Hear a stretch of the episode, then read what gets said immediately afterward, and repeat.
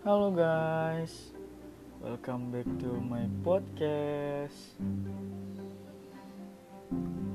Siapa ya yang udah dengerin podcast podcast gue yang kemarin udah gue rilis, gue terbitin dua podcast gue bertepuk sebelah tangan. Ya bisa dibilang cinta sendirian sih guys. Sama satu lagi toxic friendship itu bermanfaat banget sih kalau gue bilang sih buat pengalaman pribadi kalian. Dua-duanya tuh buat pertemanan di tongkrongan memilah-milah memilih teman yang bagus mana untuk dijadikan sahabat dan cinta sendirian itu pengalaman percintaan gue sih. Jadi kalian harus dengerin guys dan di sini di podcast gue yang ketiga gue bakal bawain cerita pribadi gue sih pribadi pengalaman gue pendakian penuh teror guys di Gunung Lau pada malam hari. Gimana ceritanya? Pada kepo kan? Ya lanjut aja langsung ya dengerin cerita gue hmm. Udah pada makan belum? Ini udah siang loh. Makan dulu Gi baru cerita. Nanti sambil makan kita cerita. Itu enak. Daripada kalian dengerin podcast gue tapi belum makan. Nanti kalian sakit. Kasihan loh sih perhatiin banget maklum belum punya cewek nih gue ya waktu itu gua saudara gua namanya Ricardo dan sahabat-sahabat gua empat orang jadi gua berenam.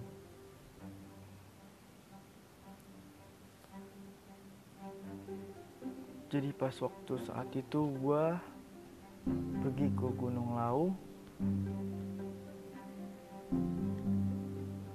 pada akhir tahun des bulan Desember tahun 2019 mau pergantian tahun ke 2020 pada saat kita mempersiapkan barang-barang kita semuanya yang harus dibawa ya kalian tau lah ya kan buat naik gunung. Atau jangan-jangan kalian belum naik gunung nih. Pasti yang para pendengar gue nih pengalamannya lebih banyak dari gue nih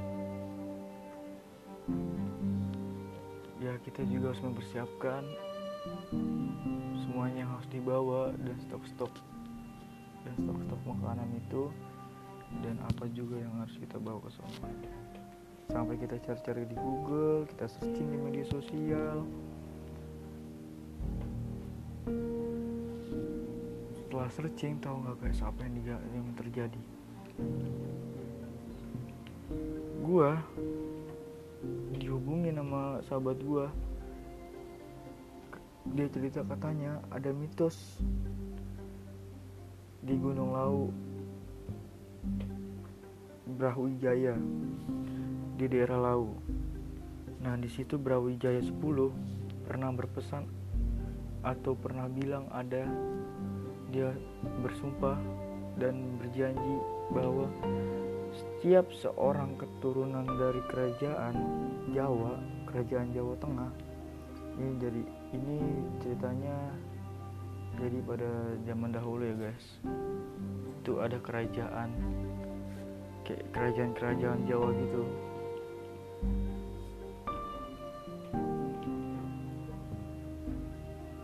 Jika ke Gunung Lau dia akan mukso itu kata sahabat gua sih orang Jawa. Tapi gua nggak tahu itu mukso apaan.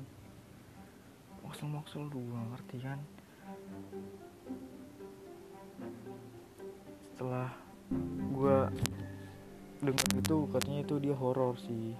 Lau tuh horor. Gue panik dong. Dan gue tanya-tanya lagi saudara sahabat sahabat-sahabat gue yang lainnya. Gimana nih guys jadi nggak kita perginya soalnya ada horor gitu soalnya kan gue orangnya ya gue jujur ya gue orangnya kalau buat kayak gitu gituan ampun lah ampun bang jago.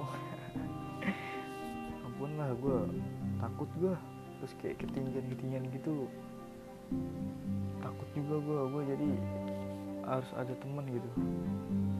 Gak bisa gue kalau sendirian dan ternyata kata saudara dan sahabat-sahabat gue yang lain oh ya udah nggak apa-apa. Dan akhirnya kita jadi fix. Kita berangkat dan kita berangkat fixnya pada hari Kamis. Ya udah kita berangkat hari Kamis. Hari Kamis pagi kayaknya pagi sih jam tujuan lah. Tujuh pagi sampai sana udah sekitar sore lah. Sampai sana kita sore jam jam 6 selesai maghrib. Jam 6 selesai maghrib udah mau menjelang malam. Dan kita beristirahat. Udah capek kita beristirahat di Movspati belum ada sih belum kelihatan hal-hal aneh sih. Pas waktu kita istirahat belum ada hal-hal aneh masih lancar-lancar aja masih baik-baik aja lah keadaannya. Tetapi saat kita melanjutkan perjalanan dan di tengah-tengah perjalanan itu gue gue ngerasain kok kayak gimana gitu kayak eh merinding cuy. Malam Jumat lagi. Itu udah gelap juga abis selesai maghrib kan kita baru sampai. Nah kita otw nya jam 7 lah. Melanjutin perjalanan ya kan. Kita isi perut dulu ada yang sholat dulu teman-teman gue sholat sahabat-sahabat gue sholat. Ada yang cuci muka dulu ya kan. Nah, jam 7 malam kita melanjutkan kembali perjalanan. Jam 8 malam itu sudah sangat lelah. Gue udah udah ngerasain letih udah capek banget. Gue merasa badan gue kok kayak kayak ngerasakan tuh badan yang gue pikul tuh berat banget. Gue kira karena membawa menggendong tas ransel dan peralatan lainnya lah gue sama saudara gue tuh Ricardo ketinggalan jauh di belakang dong. Gara-gara saking capeknya lelah letih sahabat-sahabat gue duluan. Ya emang sih gue nggak ngomong. Kalau gue sama Cardo capean nggak ngomong. Jadi mereka nggak tahu. Mungkin mereka kayaknya nyadar sih kalau kita kita orang nggak ada di belakang dia. Lagi sama dia nggak ada perjalanan itu bener di perjalanan itu sepanjang perjalanan itu bener-bener sepi banget. Cuman gua sama saudara gua doang Ricardo. Gak ada orang sama sekali cuy. Gimana sih udah malam hari. Cuman berdua. Di daerah yang kita nggak tahu itu kejadian-kejadian apa aja di situ. Ya udahlah kita paksain aja kita berjalan dan terus berjalan sambil menahan rasa sakit gue di punggung karena beban gue terlalu berat. Padahal dalam tas ransel gue tuh menurut gue apa sih? Kayaknya nggak berat ya. Cuman pakaian ganti gantian pakaian ganti gue bekal sama power bank gue sama center gak ada yang berat lah. Yang gue pegang cuma matras dan tikar yang tadi buat istirahat gitu. Gak ada yang lain lagi udah itu doang. Tapi gue merasa Tuhan ini kok berat banget ya. Tapi nggak tahu lah ya ini cuma perasaan gue apa gimana gue nggak tahu ya tapi merasakan hal yang aneh. Merasakan yang aneh terutama pada bawaan saya. Di tas gue itu kejadiannya malam hari sekitar jam 9 malam lah. Kok tas gue bebannya jadi tambah dua kali lipat gitu loh. Padahal yang dari pertama itu cuman kayak ah biasa aja. Nggak tahu itu cuman merasa perasaan gue karena gue lelah letih capek apa gimana gue nggak tahu ya.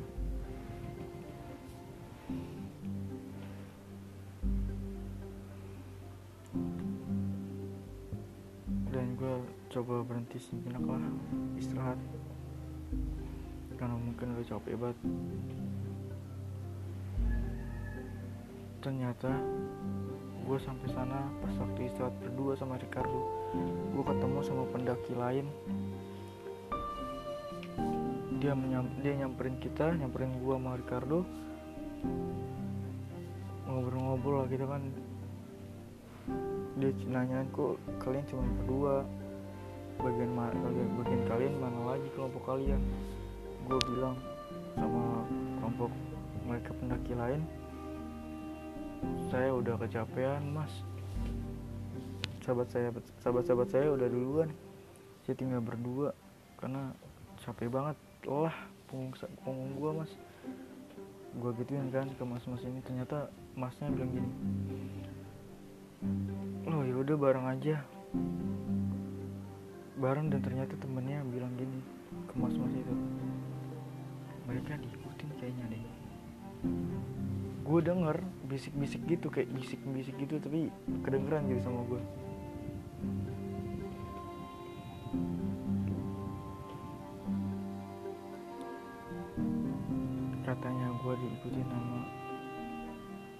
burung lau. Istilahnya di sana tuh burung lau. Gue nggak tahu burung lau apa itu artinya burung lau. Gue nggak tahu tuh artinya apa.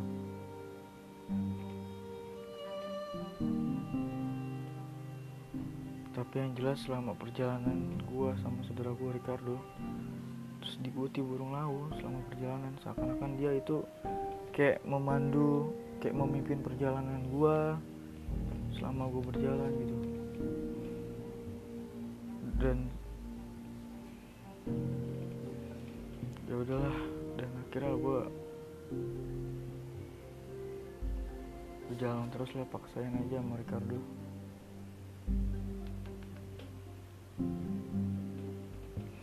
Dan gak lama kemudian gue berjalan lagi sama Ricardo. Gue bertemu sama sahabat-sahabat gue lagi dong ternyata mereka sedang istirahat sambil nungguin kita berdua.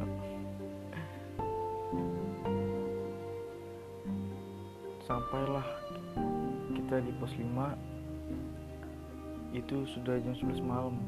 Udah gelap banget dong.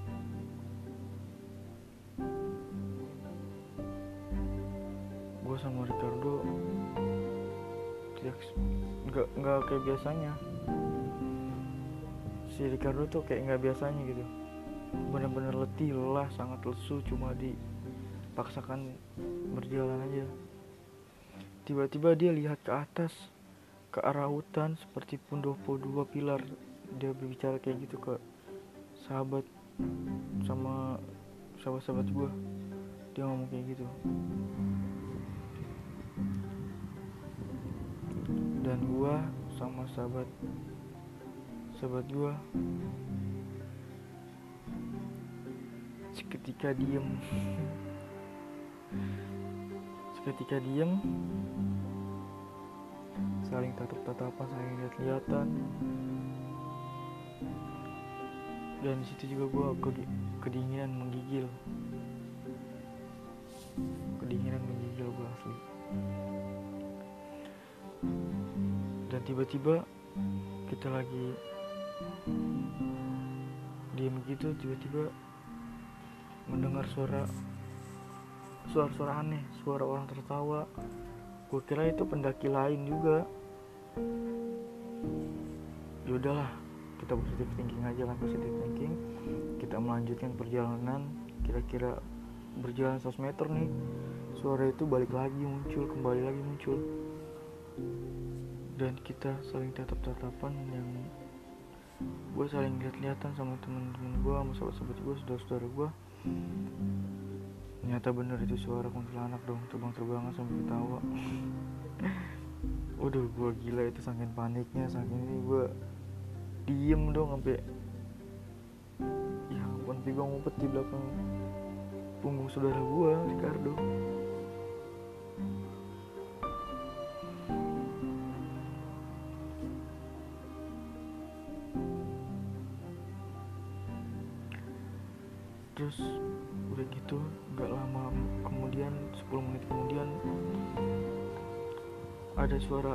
jejak kaki kayak jejak kaki kuda gitu.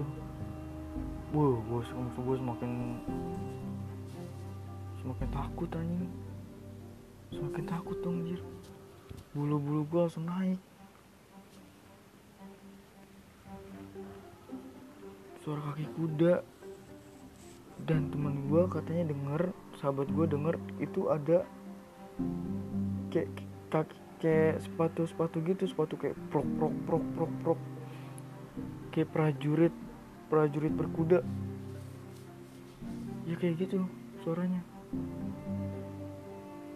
Dan akhirnya kita berjalan berjalan sampai menemui pos untuk buat istirahat.